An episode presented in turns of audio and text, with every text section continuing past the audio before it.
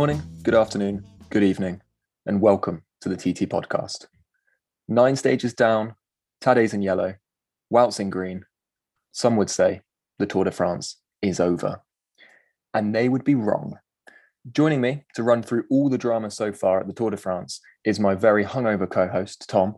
Tom, how are you? Uh, there was no need to reveal that to everyone else. I'm I've recovered a lot more than when I last spoke to you. Uh, but I think the question is, uh, well, not how are you? Where are you? Yeah, I mean, I, I'm also not feeling as sharp as I usually am, Tom. I've spent eight hours in a car today driving down to the Alps. Um, so yeah, I'm in a nice, as you can, well, you can see that the listener can't see, but we'll describe it to them. I'm in a very wooden sort of chalet in the Alps. Picture what you're imagining that wooden chalet to look like, and that is exactly what it looks like. Um, just outside of Albertville, up a little col round here um, ready for the next few stages, which, I to be honest, I haven't had a chance to look at. So let's hope, Tom, that you can tell me a bit about what's going to happen in those stages a bit later on.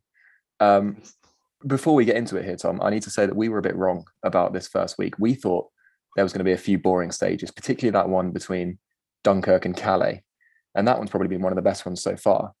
Yeah, I mean that was a that was a great finish on that one, and yeah, just uh, sort of similar to the first week last year. That just the racing's been full gas every day. Uh, there's always someone who seems up for it and will just ruin the day for the rest of the peloton. Mm-hmm. And and the thing is, I mean, maybe it's because maybe it's the Netflix effect. This is what I'm thinking. Is it the Netflix effect? Is it the fact that they're obviously there, they're filming the race. Wout van Aert has thought, you know, just for those people that are only going to watch the first few episodes, let me really make a name for myself in this first week before they get bored and tune out.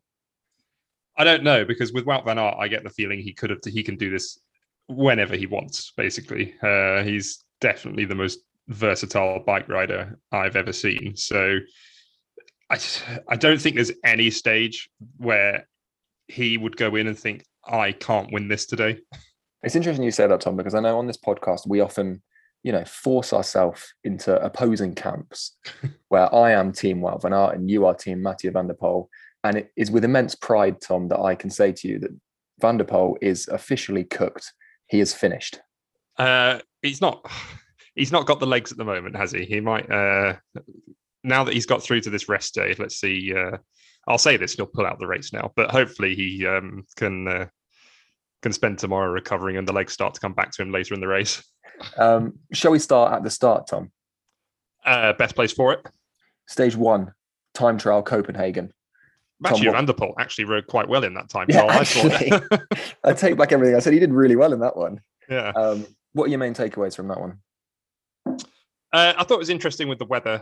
Um, it was sort of like watching an F1 qualifying during the rain, and you're waiting for the road to dry out because I think the people who went out later definitely had an advantage.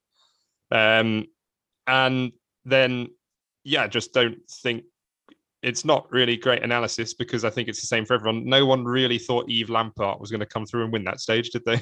No, and I bet the one person that did is feeling very, very smart. Yeah. I think that there were a few things that stage. There was obviously the, the wet. There was the fact that Stefan Bissegger crashed twice in the first 20 minutes mm. of the hmm. race, um, which I would say was funny because he's fine from it. Funny about that is that Jonathan Vaughters was like, it's nothing to do with the tire pressure. We were running the same tire pressure as everyone else he just basically doesn't do course recons and decided to go full gas at it on wet on wet painted roads. on wet roads. Yeah. Um, Geraint Thomas in the gilet.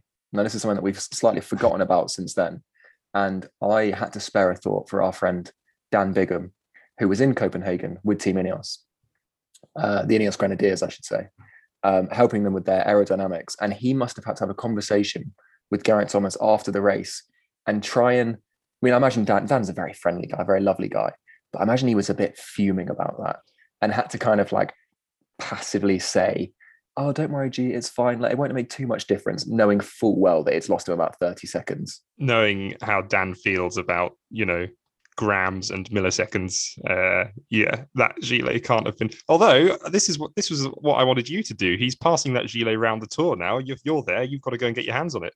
Yeah, I, look, it's already been around like eight days on other people's shoulders. I'm not sure I want to hold it. Um, yeah, uh, he did say it, it, was washed after he after he cycled in it, at least. But he was pissing it down with rain, so I'm sure it was. Yeah. um, so Wout set the fastest time, and we all thought this is it. He's winning. Yeah. Conditions dry a bit. Yves Lampaert comes out. very few had him for the first yellow jersey. And I had a flashback at that moment when he won it to the Tour of Britain last year in Edinburgh, Tom, Mhm. when I interviewed Yves Lampaert at the finish line. And I'll be honest, I didn't know much about I knew I knew who Yves Lampaert was as a very good domestique. Um, I didn't know much of his Palmares. So I asked him, uh, for the record, the former national road champion and at the time current TT champion of Belgium, um, where his win in Edinburgh in the Tour of Britain ranked on his Palmares. And I was like, I must be near the top, mustn't it, Yves? Um, and he looked back at me blankly and gave a stock answer like, yeah, every win is special, eh?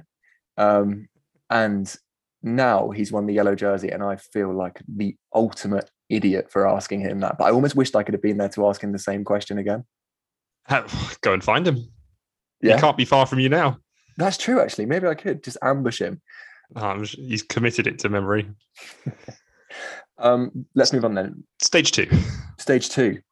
Um, I've not got many notes on this one, Tom. I've written dull stage, but Danes were good, three deep along the entire route.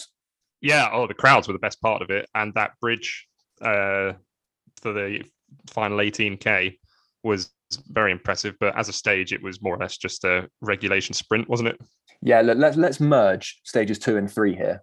Um, you sent me a message at the time when this was happening, and it was something that I thought was very insightful, Tom. And you said these sprints are very cagey because the sprinters are launching so late. They have been, yeah. Um, I, I think it's the it's the ta- sprinting so competitive at the moment. There's obviously in this race, uh, Fabio Jakobsen won stage two, Dylan Groenewegen won stage three. You've got Caleb Ewan, you've got Phillips in there, It's- you know, and obviously Wout van Aert's taking sprints when he fancies it as well.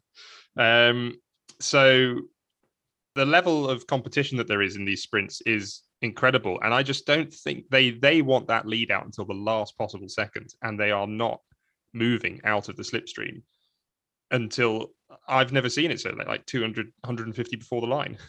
And I don't- it must be what the way they're training is like. Right, well, what we're going to do is just be the fastest over hundred meters, Yeah. and we'll go from there because they probably know that a a longer sprint, Wout van Aert is probably the strongest on that because of his abilities to sustain efforts from cyclocross.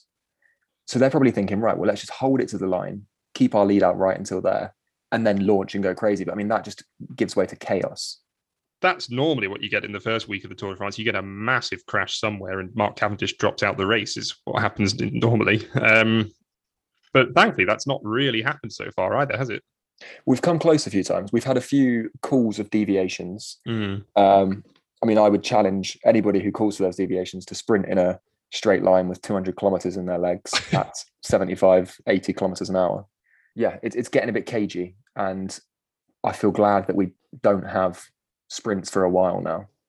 No, as you said, we well, we're truly in the mountains now. But before that, we've we then had the the first rest day, an early rest day, uh, to allow them to actually get the race into France. So it was a travel day. It, I, I don't think they're classing it as a rest day. I think they could consider it a travel day. And I think it was a bit chaotic for everybody because I know a lot of the people that were involved in the race, a lot of the TV companies basically couldn't like fly. There were flights out of Copenhagen or out of Sonderborg. Yeah, Um, and they like the last ones were like midnight. So there were people that were knackered, like a lot of journalists I know that were very tired. Um, and then the riders had to make their way there. And I think they were going there in the team buses. I was going to say, it um, can't be that difficult um, to get from Denmark to France. They're not miles and miles apart, aren't they? Well, No, but I think it's it's a fair few hours. I mean, I should we, we should have done our research here and looked up how long it is. I'm doing but- that now. Yeah, go on, have a look. From Sonderborg, is that how you say it? Sons, it's probably not because I found out this week that it's Court, not Magnus Cort. They just don't pronounce consonants in Danish. That's what I've been told. Yeah. They just don't bother with them. Yeah, Uh, from anyway, that place in Denmark to Dunkirk is a nine-hour drive. Oh, is it right? Well, you Yeah. can take back what you said then. That seems all right. You've got no, you've got 36 but you- hours to do it. yeah, yeah, no, no, no, no, no, no. We- They're not going to do it right up until the start, then, are they? They'll stop for a sandwich. I'm sure you've got some rides with very weak bladders, especially with the amount of energy gels that they're taking on. they have to stop quite a few times. Anyway, we're getting sidetracked. Um, oh, they have, they have to go around the Antwerp Ring Road as well, which is the worst road in the world. I can promise you that. So uh, there's, is there a story there? just when my family used to go on holiday, we used to sit for hours uh, going in circles around Antwerp because of traffic and getting lost. It's the worst road ever. Well, there you go. I'm sure they planned ahead for that. um, when they eventually arrived, they probably thought they were in for quite a chill day between Dunkirk and Calais in the North Pas de Calais, the northeast, the north, yeah, northeasterly corner of France. And it seemed to be after we had said, after we'd skipped over it in our preview, the stage that has probably been raced the hardest the whole of this tour. Yeah, I mean, I think whenever it's coastal, I also want to say that it's northwest, not northeast. But um, I think when it's coastal, well, it is in the northeast of France. No, that's like Strasbourg's the east. This is the other side. No, it's not. This is Dunkirk and Calais. Yeah, on the left. That's the east. Yeah, but it's it's west. The w- west of the region. Oh, the, of the region or of France? Oh, I'm talking of the entire country. So am I. It's Dunkirk is not in the west of France. Yeah, it is. Am I? Are we? Why? Why are we not getting this? That is the west of France. Right, I'm getting a map up. The east. France goes much further east than than Calais. You've got to go down through Belgium to the German border. Ah, That's the I've east. ser- I've searched Dunkirk and it's just bringing up a film. That's the Harry Styles film, isn't it? Dunkirk map. Here we go. Right, this Alpine Wi-Fi is not helping too much here. I'm, I'm going to be willing to concede this if, if you're right here, Tom. Well, I'm going to get a Wikipedia article up and see what it says where Dunkirk is. It says northern France. There's going to be some, you know, French geographers listening to this, I'll be honest. uh, well, screaming I assume- their palms. I assume we're going to cut this out, but um, it's if you if you draw a line down the middle of France, it's pretty much central. well, if it's that, then we'll we'll shake on it and call it a truce. Okay. Right. Okay. We'll concede we're both right. Again, I think we're getting sidetracked on that one. Um, something that infuriated me at that stage, Tom, more than I thought it would, was the breakaway. Um, the breakaways have been pretty poor at this Tour de France, apart from stage nine that Bob Jungels won, where we had like a 20 something man breakaway. This stage, Today's stage as we record. as we record, Yeah. Um, this stage, stage four, it was just, it was the first stage in France. You're thinking B and B, Cofidis, send someone up the road. We're on national TV here in France, French roads, nothing. It was Magnus Kor and Anthony Perez. And I'm thinking, oh wait, Cofidis, that is Anthony Perez, isn't it? So I'm maybe maybe, maybe Arkea then. Um, I take it back, Cofidis. Um, but yeah, I was like, come on, send someone up there, do something. Yeah, it's really not played into my thoughts when we talk about our fantasy Tour de France teams because I had I had built a team full of breakaway merchants and the breaks just aren't happening. Well, I mean, no, you've you've built a team built around Tim Wellens and Lotto Lotto Soudal isn't happening, is what's happened there. Um, I had Kämna uh, up the Planche des Belles Filles. I was absolutely heartbroken. Yeah, you had Kämna and I had Pogacar captained. So um, it, it honestly it flipped like the whole thing flipped like that in a second. And uh, fortunately, it was in my favour. Oh, horrible. Um, anyway, yeah. So the break was very disappointing until 10k to go. They get near Calais and Wout van Aert just just launches and time trials away. Yeah, it was obviously very coordinated because we had Nathan Van Hooydonck, who has been sublime in this first week. Um, was it him or was it Christophe Laporte? Ah, I thought it was Tiesj Benoot was up there as well. There was a Tish. Benoot as well. Yeah, Those three, we'll give the three, we'll give them all the credit. it was like a team attack. they've been phenomenal Mm. and they just blew it up at the front. They had everybody suffering apart from obviously Wout van Aert, Jonas Vingegaard and Adam Yates was managing to stick on. And then Wout van Aert clicked into that extra mode that he has and just full send to the finish. I think somebody said, I think Dan Lloyd might have said on GCN that he averaged 62 kilometers an hour for the last 10K. I think they knew it was tailwind in, and it was just the best conditions to just solo your way home. Um, there's n- with the wind behind you, there weren't many who would just who can go any faster. Yeah, and I I think what, what that happened was it proved to us what I think we already knew, which is Jumbo Visma is the strongest team at this Tour de France, but that doesn't really mean much when they're up against Tadej Pogacar. It's been unfortunate, I know, and two days in a row. That's um, the stage from Binche Binche. uh, to to If, if anything comes out of this Tour de France this first week, is that I've got a new favourite word. Yeah. and I'm chuffed with it. And I, it's just the sort of thing you can just, you know, you stood in a lift somewhere waiting to go up, level five, please. Just mutter that word under your breath. It's just a horrible French nasal vowel, isn't it? That's, That's it. It comes from the roof of your mouth, right in the back of your throat. yeah, it's anyway. It sounds. It's. I go with it. It sounds like a swear word, and I think that's why I like saying it so much. Oh, I tell you, um, I have skipped a stage there because we haven't really talked about the cobbles either. yeah. Um. We also haven't talked about Jasper Philipsen celebrating t- over the line when he came second. Oh, that was funny. You love to see it when that happens, when someone's got it completely wrong like that. And I think he took it quite well. He did tweet well afterwards and go, uh, "Oh, yeah, as you can see, I was very happy to come second." Well, this is the thing. You come second. The worst thing that happens is you do a jokey tweet and you get a massive media presence for it. I don't know Like, it's how- only a win-win. you know, the last time we've seen this happen is at the Olympics and stuff, um, when they've got no radios. But, but I don't know how in the Tour de France someone didn't tell him. Yeah, and also at the Olympics, we're talking Anna Kiesenhofer winning and Annemiek van Vleuten. Yeah. Uh, Anna Kiesenhofer wasn't 30, 50 meters up the road in a fluorescent yellow. well, there's that as well. You, you could you could see him. Yeah.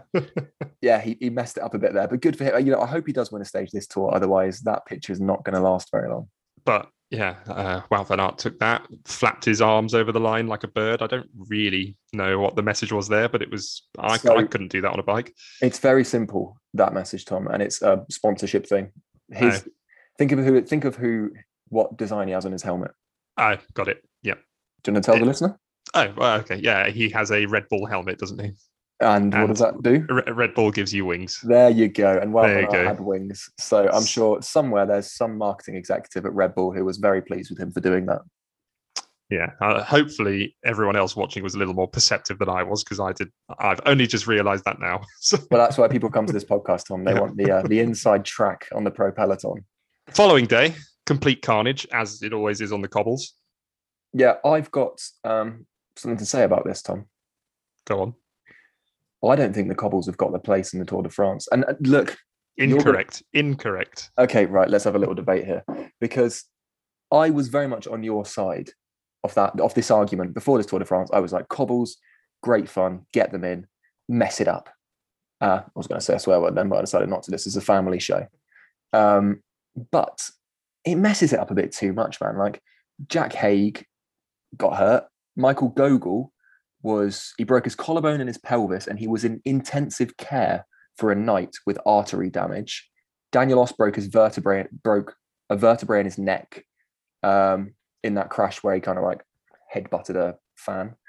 Um, now I'm surprised that the riders don't kick up more of a fuss when this turns up in the route because it. So you'd cancel Paris Roubaix then as well. I'm so glad you bring that up, Tom, because I was prepared for this argument. Um, Paris Roubaix is a race where they can choose to compete in it if they would like. For this, they don't really have a choice. Like these riders are not experienced on cobbles, do not want to ride cobbles, do not plan on riding cobbles, do not have cobbles in their calendar, and now being forced to do it because their GC race or, you know, like Jack Haig or the race that they um, would like to do. I'm, I'm saying that assuming that Jack Haig, Jack Haig didn't do Paris Roubaix this year. Um, but yeah, it's just it's not really fair. And you, the argument is that it's only 20k of cobbles, but you know, 500 meters of cobbles is enough for Michael Gogl to be in intensive care. I like the cobbles. I think if you want to win races like the Tour de France, you've got to be good over all surfaces. You know, it's the same as the sprinters coming and saying it shouldn't have, we shouldn't have any mountains in the race. Right? Is that the argument you're going? Okay, fair enough. no, that's all right. Look, I, I mean, I just hope with that I put forward a fairly compelling argument to say if riders are having to end their season because of you being a massive sadist and wanting some cobbles in the race, um, then I hope you can sleep at night with that. Just going to say that uh, Jack Haig did not ride Paris Roubaix this year either. Did he not? Well, I'm not surprised because he doesn't just- want to do the cobbles until just- Christian just Prudhomme forces him to. so he's done Amstel Gold, Flèche Wallonne, Liège, Bastogne Liège. The um, yeah, he did the Ardennes, and uh, those were those were his classics. There you go. Um, Wout van Aert, we knew he would be kind of decisive on that stage, and he was, but not at the prickly end of it. He was decisive in salvaging the race for his team. His team had I mean, after going the day before being the strongest team in the race, they then went to the most kind of like comedic, like road show sort of team. Um, that picture will live long in the memory of everyone, but it just went so badly wrong um, twice in quick succession to the extent where they you know they couldn't really divide their resources. Roglic is stuck at the side of the road, um, popping his own shoulder back into place, uh, while Wout's got to be there to to rescue um, Jonas Vingegaard. See what I mean? Look, rider safety, Tom. Prioritize rider safety, and we don't have this carnage. I disagree. I think done properly, uh, you should be fine over the cobbles. Okay, and one person that was fine, uh, as I think we all expected, was Tadej Pogacar, who is never affected by crashes, apart from I think on stage eight. I think he came down in a crash, but was absolutely fine. Very briefly, absolutely fine. He, um, yeah, he's always at the front end of the race. Tactically, his positioning as individually seems to be just incredible, and nothing bad comes his way can, when you consider what happens to other riders. Roglic finishes these races a completely broken man, having hit the deck twice a day for three weeks, and Tadej just sort of cruises around, wins the race, and then you know floats away. I, I actually look. This is the thing. I think, and because of that, he just never never seems tired. I think he's probably the cheekiest GC rider we have ever had. Just every after every race, he just like meets someone at the finish line, got a really cheeky grin on his face. His kind of like his tufts in his hair. It's all it's all a game to him. I did get a text from a friend. I think it was after the Belles Filles day, and he just said, like, it would be a lot easier to hate Tadej if he wasn't so likable. Yeah, I agree. Like, he he just seems to be a nice guy. Yeah, but he's he's. This is the thing. He's a nice guy, but he is so violent on that bike. Oh, as I've already mentioned, Kämna, that was that was heartbreaking me. I just want to uh, quickly go back, and I don't want to finish on that cobble stage without mentioning that Simon Clarke won it, having been out of contract at the beginning of the season. So that was a big day for him. That was a massive day for him and a massive day for Israel Premier Tech, who, even after he won that, I was thinking, what are they doing at this race? Like they've they've not got a GC contender really. Was it supposed to be Jakob Fuglsang because he's not really doing anything? He hasn't so far. They've obviously got Froome there, haven't they? But he's. we thought Froome would be getting in breaks and stuff, and he never got yeah. in a break on stage nine, where the big break went, where he could have maybe had a chance. Yeah. Um, and then Simon Clarke obviously makes it a very good race for them by winning the uh, the toughest stage we've had so far, I guess. Yeah, and then it starts going uphill the following two days. Two uphill finishes, two wins for Tadej Pogacar. Yeah, it's uh, pretty two very different uphill finishes, but yeah. Yeah, so the one to Longwy, let's start with that one uh, because it came first. Um, the longest stage of the race finished in a place called Longwy. Now, I don't know if anybody else has made that connection.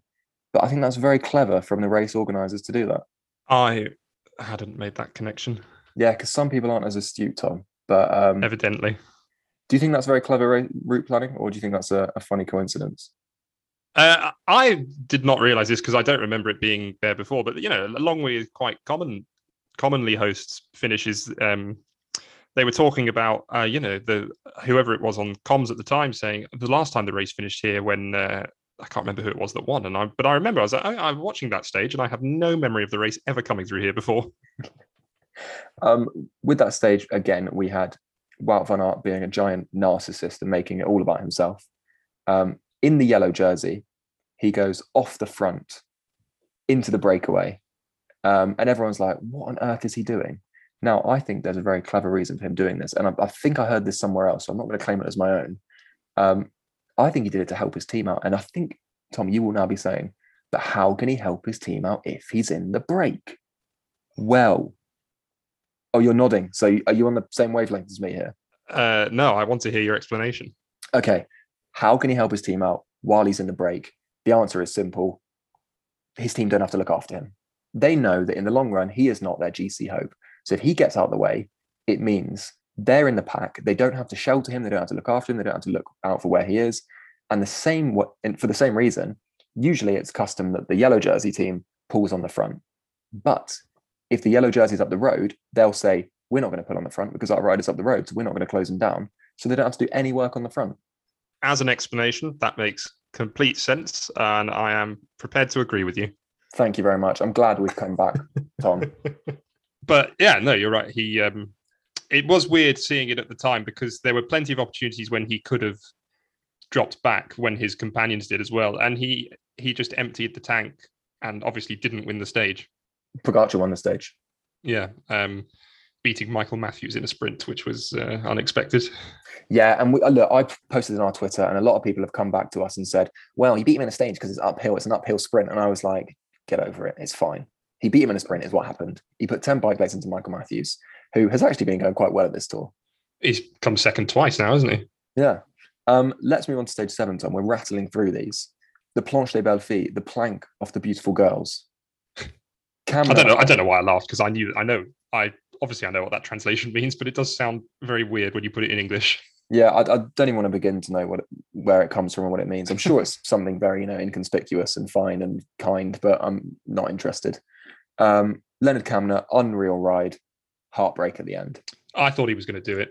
Um, I really did, and then his legs just seemed to blow up from underneath. He, I did look like he was really struggling towards the end, and then you've got the two best climbers in the world probably at the moment coming up behind you. Yeah, I, I think it was that last steep ramp which looked so steep on the TV on the gravel as well. It was like it, it reminded me of the Mur de Huy, but like a seven kilometer long Mur de Huy. Every time they come up the Planche de Filles, I I know what's there because I've seen it before, and I'm still just astounded that a they only found it so recent. Well, ten years ago was the first time it was in, and uh, yeah, I'm just shocked every time at how steep it is. I'm going. I don't remember it being this awful. It's absurd. I mean, it's it's like the sort of climbs we get here in like the Peak District or the Yorkshire Dales are just incredibly steep with a little bit of gravel on them just to make it harder so that you can't get out of the saddle. Um, but this one's obviously a lot longer. And I think what was interesting about that stage was it was the first time in this Tour de France where we've actually seen UAE look like a well organized GC team. It's I found that strange because uh, the narrative seems to have been that they are not a strong GC team, that, that they haven't really got the same level of support available for Pogacar that Jumbo can give to um, to whoever they want to be their leader, Roglic or Vingegaard. Um, and I look at that UAE team and I think it's full of some great, great climbers, some great domestiques in there. See, I agree with you, but I think man for man, Jumbo and Ineos are still stronger. And we'll come on to this because this is a question I want to put to you in a bit, which is how do you beat Tadej Pogacar? And spoiler alert, the clue lies in the domestiques. Um, but yeah, we had McNulty and Rafa Majka putting in some good terms. M- Majka, that bit where he kind of waved Pogacar through, was maybe a bit dramatic, but I enjoyed it. I would say that's just your your standard tactics on the climb. Just get your train of men up there and one by one, just tow it up the hill until yeah, final K. Let the big man go and race it out with well with Vingegaard as it was. Do you know who else was in the mix on the at the end of that stage time? Uh, well, yes, but I don't know who you're thinking of. Try and guess from past experience and my general. Oh, okay. So Romain Bardet. Romain Bardet. Isn't he going well? He is going well. I, I will concede that he does look uh, to be on good form. Wait, what will happen is that some sometime this week something terribly tragic is going to happen to him. Um, he'll be involved in a crash or something, or he'll have some awful mechanical, and it won't go his way. But you know, while it's happening at the moment, I'm riding high and I'm enjoying it. Yeah, and his progress through the race has been quite serene at the moment. I think compared, you know, he, he's one of the riders you expect, as you say, some sort of catastrophe to happen, especially when you over the cobbles or something. And um, so far, so good. Well, we'll have him. We'll have him in the mix on Paris Roubaix next year. Trust me, he's changing. it's, it's DSM Romain Bardet. He's he's changing into a more well-rounded, mature rider, and uh, yeah, I'm here for it. And I've been here since day one, and I'm you know, listeners of this podcast. Yeah, yeah you're that. the only one who's been there since day one. So. yeah, I've actually. I mean, I'm, I'm going to use this very strong term here, um, but I'm going to be on d'Huez in four days from now. When this goes out, it'll be three days. It'll be this Thursday coming. Um, and the last time I was on d'Huez was 2018, and I think that was the day that I fell in love with Romain Bardet. Oh, I'm sure you were talking about him before then. I'm sure, no, I was, but I think that was the day where it really solidified it. When I saw him out the saddle attacking, he attacked like the group like four times, and I was like, "This is the sort of rider I want to get behind." Not get behind, get behind. You know what I mean? Yeah, no one was going there. Sorry. Okay, let's get back to this stage. Um, Pog wins the stage, right, and then he finishes the stage. A one question quiz for you here, Tom. Mm-hmm. What did Tadej Pogacar do after winning on the Planche des Belles Filles? And I've got three options for you. Um, yeah, right. Well, I need the options. Did he A, launch a cancer research foundation? Did he B, release his first batch of NFTs? Or did he C, rap in French on French television? I think I know the answer because I think I read this. Go on. So I think he launched a cancer found research foundation. He did, and it plays into what you were saying a second ago, where you just he's just so likable. And I would love to hate him, but you can't because he's such a good boy. So far, he's just yeah, not really done anything wrong, has he? He just wins the races.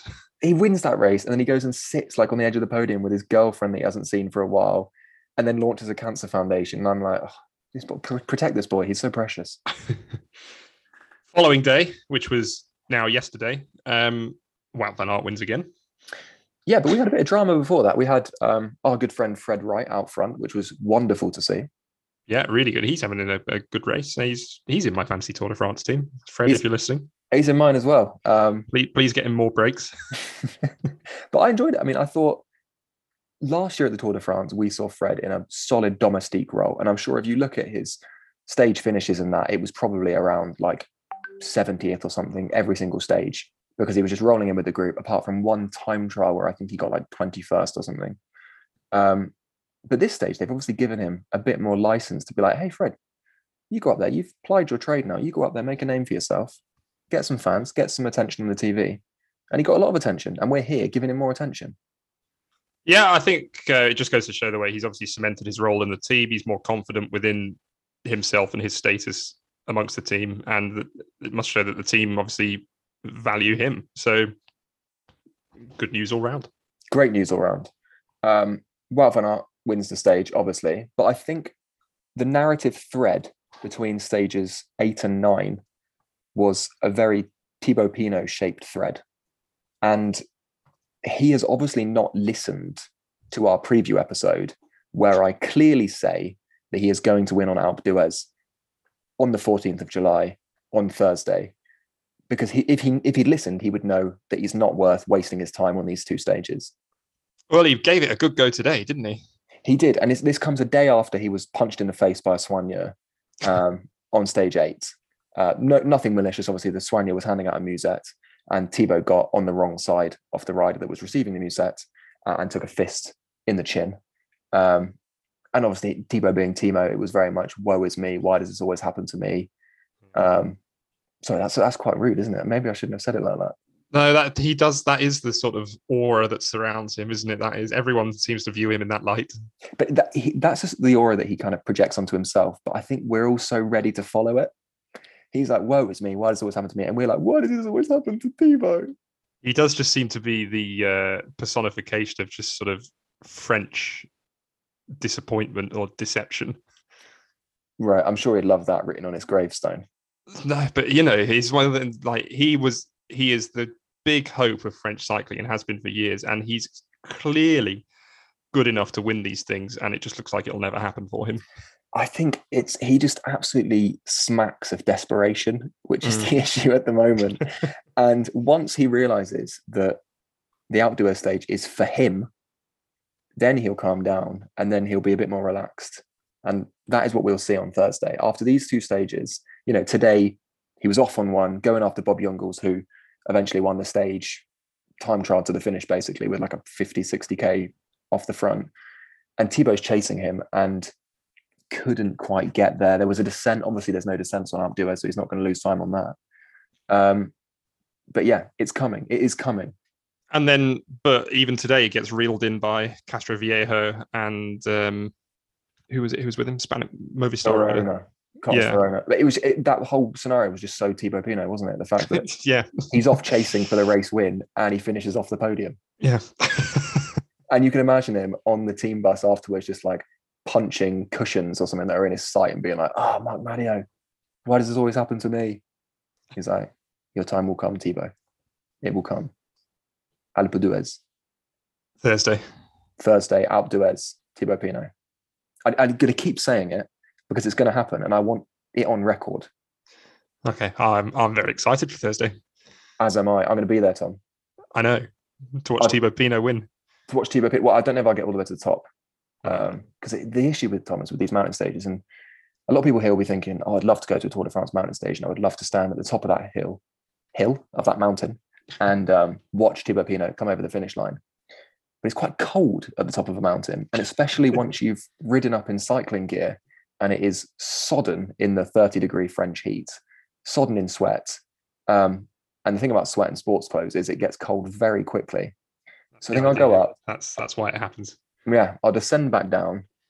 I'll watch him come through the orange clouds on on um, Dutch corner. As I was gonna say the Dutch guys would have been there for three days by then. So. And then I'm going to be an infuriating bit of company going around. And anybody who's willing to listen to me, I'm going to be like, "Excuse me, have you heard that Thibaut Pinot is going to win today?" right. I'm looking forward to Thursday less and less. Yeah. Okay. Um, Tom, I hear that you've got a quiz from me. I have. Um, so yeah, I was going through uh, the annals of Tour de France history, and um, I've basically got a quiz for you on stage wins and stages of the Tour de France. Okay, how how old are we going here? Because I don't really know anything pre 2015. So it's nothing like that. It's quite simple. I'm going to give you a list of countries. Uh, well, three options, and you have to tell me which of these countries has won the most Tour de France stages. All right. Okay. Go on then. And then I've got I've also got one little trivia question for you. So, Slovenia, Slovakia, Ireland. Which one has won the most Tour de France stages? Okay, right. Slovenia, Tadej Pogacar, Primoz Roglic has won not many, two or three. Uh, Pogacar's won, I think, like eight now or something. Has he won? No, has he won eight across three Tours de France? Maybe. Um, I will give you a clue here. Two of these countries have 13 stage wins, and the other has 14. Right. Okay. Ireland, we're looking at Sean Kelly here. And Slovakia, we're looking at essentially just Peter Sagan. But there was also Stephen Roche for Ireland. So I'm going to go Sam Bennett. Sam Bennett, Ireland. Oh. Have you just baited me into saying the wrong answer? Uh, what's your final answer? Ireland. Ireland is correct. Yes. I thought when you added Sam Bennett in, that was to tip me over the edge, and then you were going to say actually Peter Sagan's won 14 stages. No, I I, I do I, I think Slovakia might be all Sagan, uh, but yeah, Slovenia and Slovakia currently tied on 13. I don't imagine that will remain the case for much longer. That's a big battle, isn't it? We'll see how that one plays out. So, next we have Great Britain, Luxembourg, Switzerland. Okay, right. Let's think through the the protagonists here. So, Great Britain, Geraint Thomas, Chris Froome. Chris Froome counts as Great Britain, obviously. Um, yep. Simon Philip Yates. I actually got to update this question because Luxembourg have got one more stage win as of today as well. They do actually. Does that does that change it at all? It doesn't change it though. right. I don't think Luxembourg are, are, are winning this one. Uh, what was the third one? Great Britain, Luxembourg, Switzerland. Switzerland, Fabian Cancellara. Are there any sprinters that Switzerland had? I don't think it's Switzerland. I'm going to go Great Britain. So Switzerland, 61. Luxembourg, 71. Oh, we haven't got that many. Great Britain, 31. 75. He wins again. Get in. Denmark, Norway, Colombia. Before we carry on, how, how many of these are there? There are four of these. Okay. Denmark, Norway, Colombia, um, Norway, what's that? Alexander Kristoff. I'm basically just narrowing it down to like three riders and then seeing which one I think is the best uh, of the three. Thor Hushovd. Yeah, Kristoff Hushovd um, versus Quintana versus Denmark, which is who's which Danish riders have won stages? Fuglsang, the, the, enti- the entire quick step team, as we said in our. I'm going to go Colombia didn't really come to cycling until the 90s. So I'm going to go Norway. Final answer? Yes. Norway have 19. Oh, God. That's a lot fewer than I was hoping it would be. Denmark, 21. Oh, dear. Colombia, like 40 or something now. Colombia, it? 22. Ah, okay. Well, good for them. They've had a great few decades. So, the final one we have the USA, Australia, Canada. Now I'm going to ask a question that I'm sure every listener at home is thinking. And do the Lance stages count here? I will have to go back and check my list. Uh, I am I assume this is from Wikipedia, and I think Wikipedia would probably have cancelled out the Lance stages. Yeah, I think they have all been taken away from him, so they probably don't count. And I'm trying to think of other American winners. Obviously, Greg LeMond must have had a few. Tyler Farrar, did he win a few sprints? Maybe I don't know. Levi Leipheimer. Taylor Phinney. Did Taylor Phinney win anything? I don't think so. Uh, don't know. I know he's your favorite man in the world, but Ah, I love Taylor Phinney. Um, okay, right. So USA, Australia, Canada. Was that it? yes, Australia. Michael Matthews has won stages before, but not as many as you would think. Who else is there? Richard Porte. Has he won stages? uh, he must have done. Cadel Evans, Cadel Evans. He's won stages. Uh, Simon Gerrans, Canada, we've got um, Michael Woods.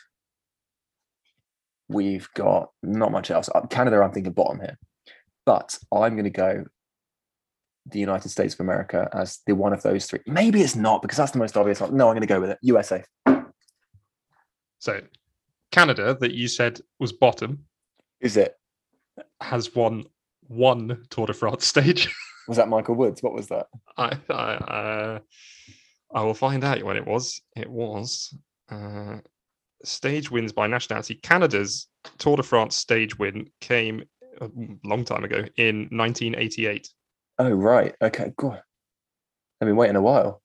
Michael was it pulling his finger out. It was Steve Bauer. Ah, yes. The great Steve Bauer. So Canada won. You I are correct that they are USA and. Australia certainly have more than that. USA 19. Australia. They Australia. sprinters, don't they? Oh, it's the sprinters. It's the, it's, the, 37. it's the stat doping from the sprinters, isn't it? Uh, who are this? Oh, Robbie McEwen must have taken loads. Robbie McEwen, yeah. Michael Matthews. Okay, right, fair enough.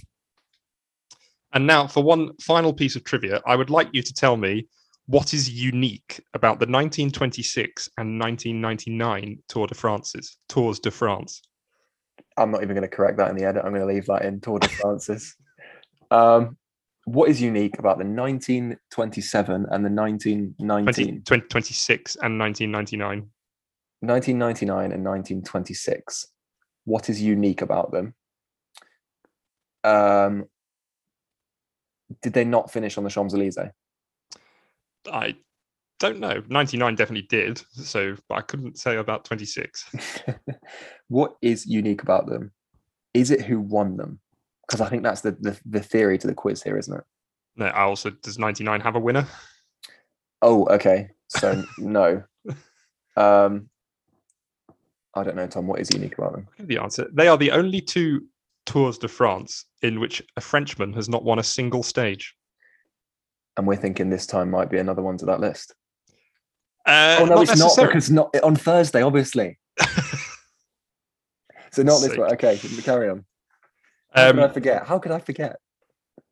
that would just happened to be something that came up when I was doing a little bit of digging through through history. Uh, there's two occasions on which a Frenchman has not won a stage at the Tour de France. That's it. In, in, in over 100 years of the Tour de France. You can see it happening- Years.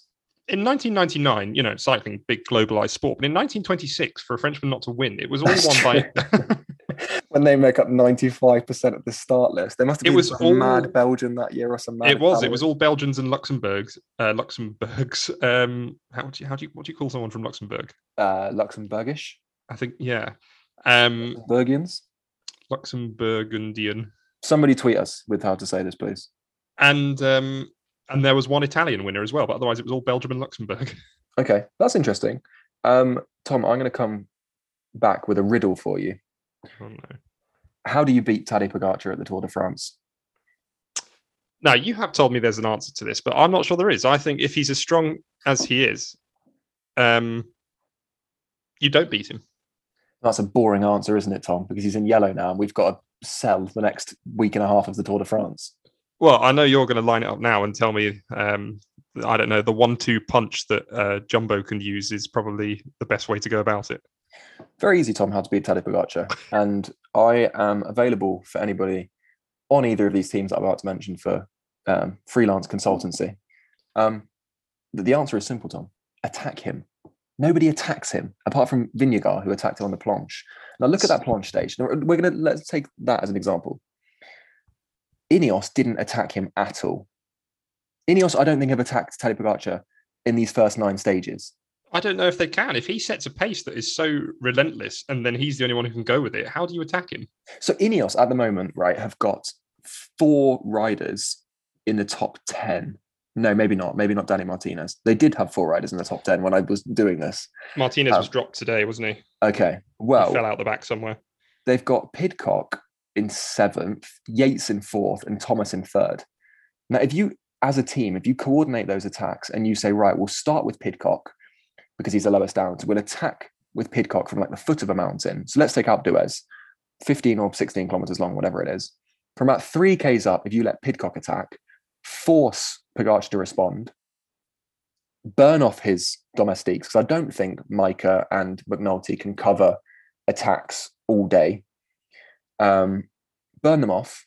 As soon as Pogacar gets back on, counter with Adam Yates. And this this is where the trick comes in, Tom.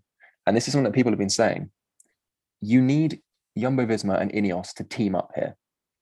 So then when Adam Yates attacks and Pogacar covers that one, then you send Roglic. Possibly, but the issue for me is I Pogacar seems to have the legs to just be able to take on five, six guys at once anyway. Okay, and in, in which case, if he does manage to do that, then I will hold my hands up and say he is a rightful winner. But I think the, the answer is attack him, break his team, make him suffer. Yeah, I mean, there's not really many other options, are there? But the, the only person I think that he is actually genuinely concerned about at this Tour de France is Jonas Vingegaard. Is Jonas Vingegaard. Um, and I think Jonas Vingegaard's got legs for a long range attack here because we saw it last year on Mont Ventoux and we saw it on the Planche des Belles Filles where he attacked him and he has been able to almost held him off to the line. Yeah. Um, that, I mean, that's one of the times I was to say that's time we've seen Taddy on the ropes, but he actually blitzed past him at the last moment, so maybe not. um, but I think Jonas could really come. I mean, Taddy said it himself. He's the best climber in the world. He did say that after he just beat him on a climb, though.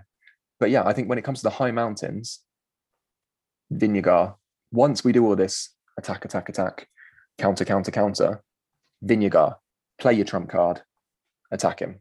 Because I think there's a, a, thing at the moment in cycling, which is that everybody likes Tadej Pogacar, obviously, but it's kind of tacit that everybody also wants Tadej Pogacar to lose. Yeah, just to, just to prove that he's human. I would agree with that. Yeah, I think so. Um, and Tadej, if you're listening, which I'm sure you're not, um, that's that's what people think of you, mate. Well, we will find out next three days, three big days in the Alps, and there's a lot of climbing to come. Yeah, and I'm concerned, Tom, because usually I watch these stages and I don't have to do any of the climbing, and now I've actually got to do some of it. um, so we'll see how that goes. Um, before before we do, Tom, I was just thinking another riddle I want you to solve for me. Mm-hmm. Do Jumbo have an issue here insofar as they're splitting the priorities between Jonas Vingegaard and Wout van Aert, yellow jersey, green jersey bid? I don't think so. Um, not when Wout's already won three stages. Uh, you know, it's already a successful tour for them, even if they don't win the GC. And I think he's more or less been told. I don't think they are splitting their priorities. They're not giving Wout any support, are they? They're just sort of letting him go off and do his own thing. So you've solved the riddle correctly, Tom. I think I agree with you. I think Van Aert should just be let off on a leash and be like, right, you are your own team now. You are Wout Van Aert. If you want this green jersey, go and win it for yourself. You are strong enough to do that. And I think as a climbing team, they don't need him as a domestique. You've got Sepp Kuss, who we haven't admittedly seen at all in this Tour de France, probably because they're saving him for the high mountains. Van Hooydonck, Tiesj Benoot, even Christophe Laporte's been helping up the climbs. Um, I don't think they need. Who else is in the team? Yeah, oh, Steven Kruijswijk as well, man. but I, last time we came through um, up Alpe d'Huez, he was the uh, out alone at the front, so he's got the legs for it. He enjoys that climb, especially with Dutch corner. So I could see him getting a bit animated bit animated, yeah, yeah, ready to go. Um, do you want to quickly run me through what's next, Tom? Because I'll be honest, I've been in the car for eight. I've been in the car for eight hours today, and I've not had a chance to look at any of the uh, the coming stages. Yeah. So rest day tomorrow in Morzine. Morzine to Megève, Mejev, uh, on- Medvedev. Medvedev um, on Tuesday. Albertville hosted the 1992 Winter Olympics to the Col du Granon summit finish on Wednesday and Briançon to Alpe d'Huez on Thursday. And then it sort of calms down in the run up to the um, to the next rest day. They go back down Alpe d'Huez and start from Bourg d'Azon, uh, d'Oisans the next following day to Saint Etienne. That Then we got the segue to the app to the Pyrenees. poss- possibly be a sprint. I'm not sure. Uh, there's a stage 14 on the 16th of July is just made for the break, little lumpy transitional stage through central France. And I think I think stage 15 will be a sprint from when they finish in Carcassonne as well. Okay, and that will then take us into what our next rest day. That takes us to the 18th of July, which is the next rest day.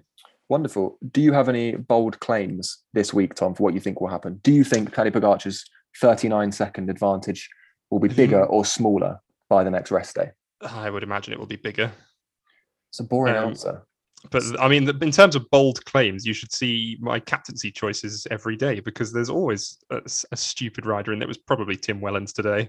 Yeah, you're for anybody interested in what's going on with our fantasy teams. Um, and Tom, I don't know why you keep bringing it up because you are doing phenomenally badly.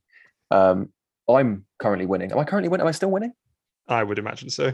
I'm st- I'm winning. Um, Tom decided he would make the his one differential this race the fact that he was not going to have Tadej Pogacar in his team and that he'd go with Jonas Vingegaard as his main leader, and that hasn't worked out very well.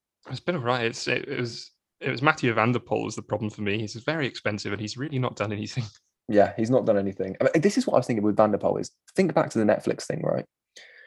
They have probably got this whole, you know, preamble about him being the most explosive rider in the world, highlights from Strade Bianchi, highlights from this.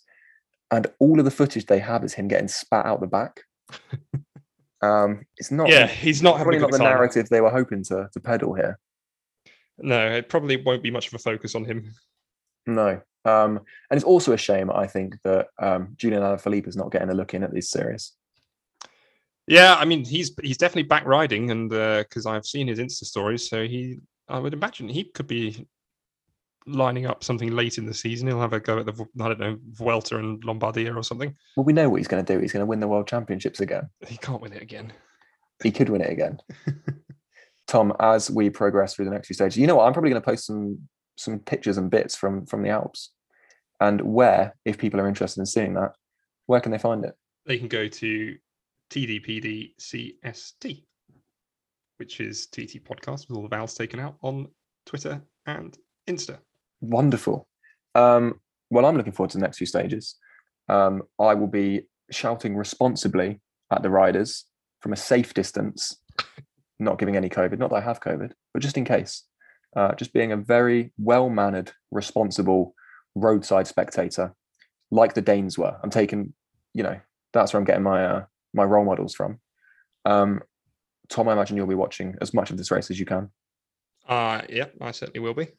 Wonderful, and we will speak on the next rest day. We will. Looking forward to it. Unless Thank Thibaut wins on Thursday. and I'm very much looking forward to that. When he does, I'm going to be so annoyed that I haven't put a bet on. Um, maybe I won't. Right. I'll Time to it. time time to wrap this up. time to wrap it up. Thank you very much for listening. We'll speak to you soon. Enjoy the Alps. Thanks everyone.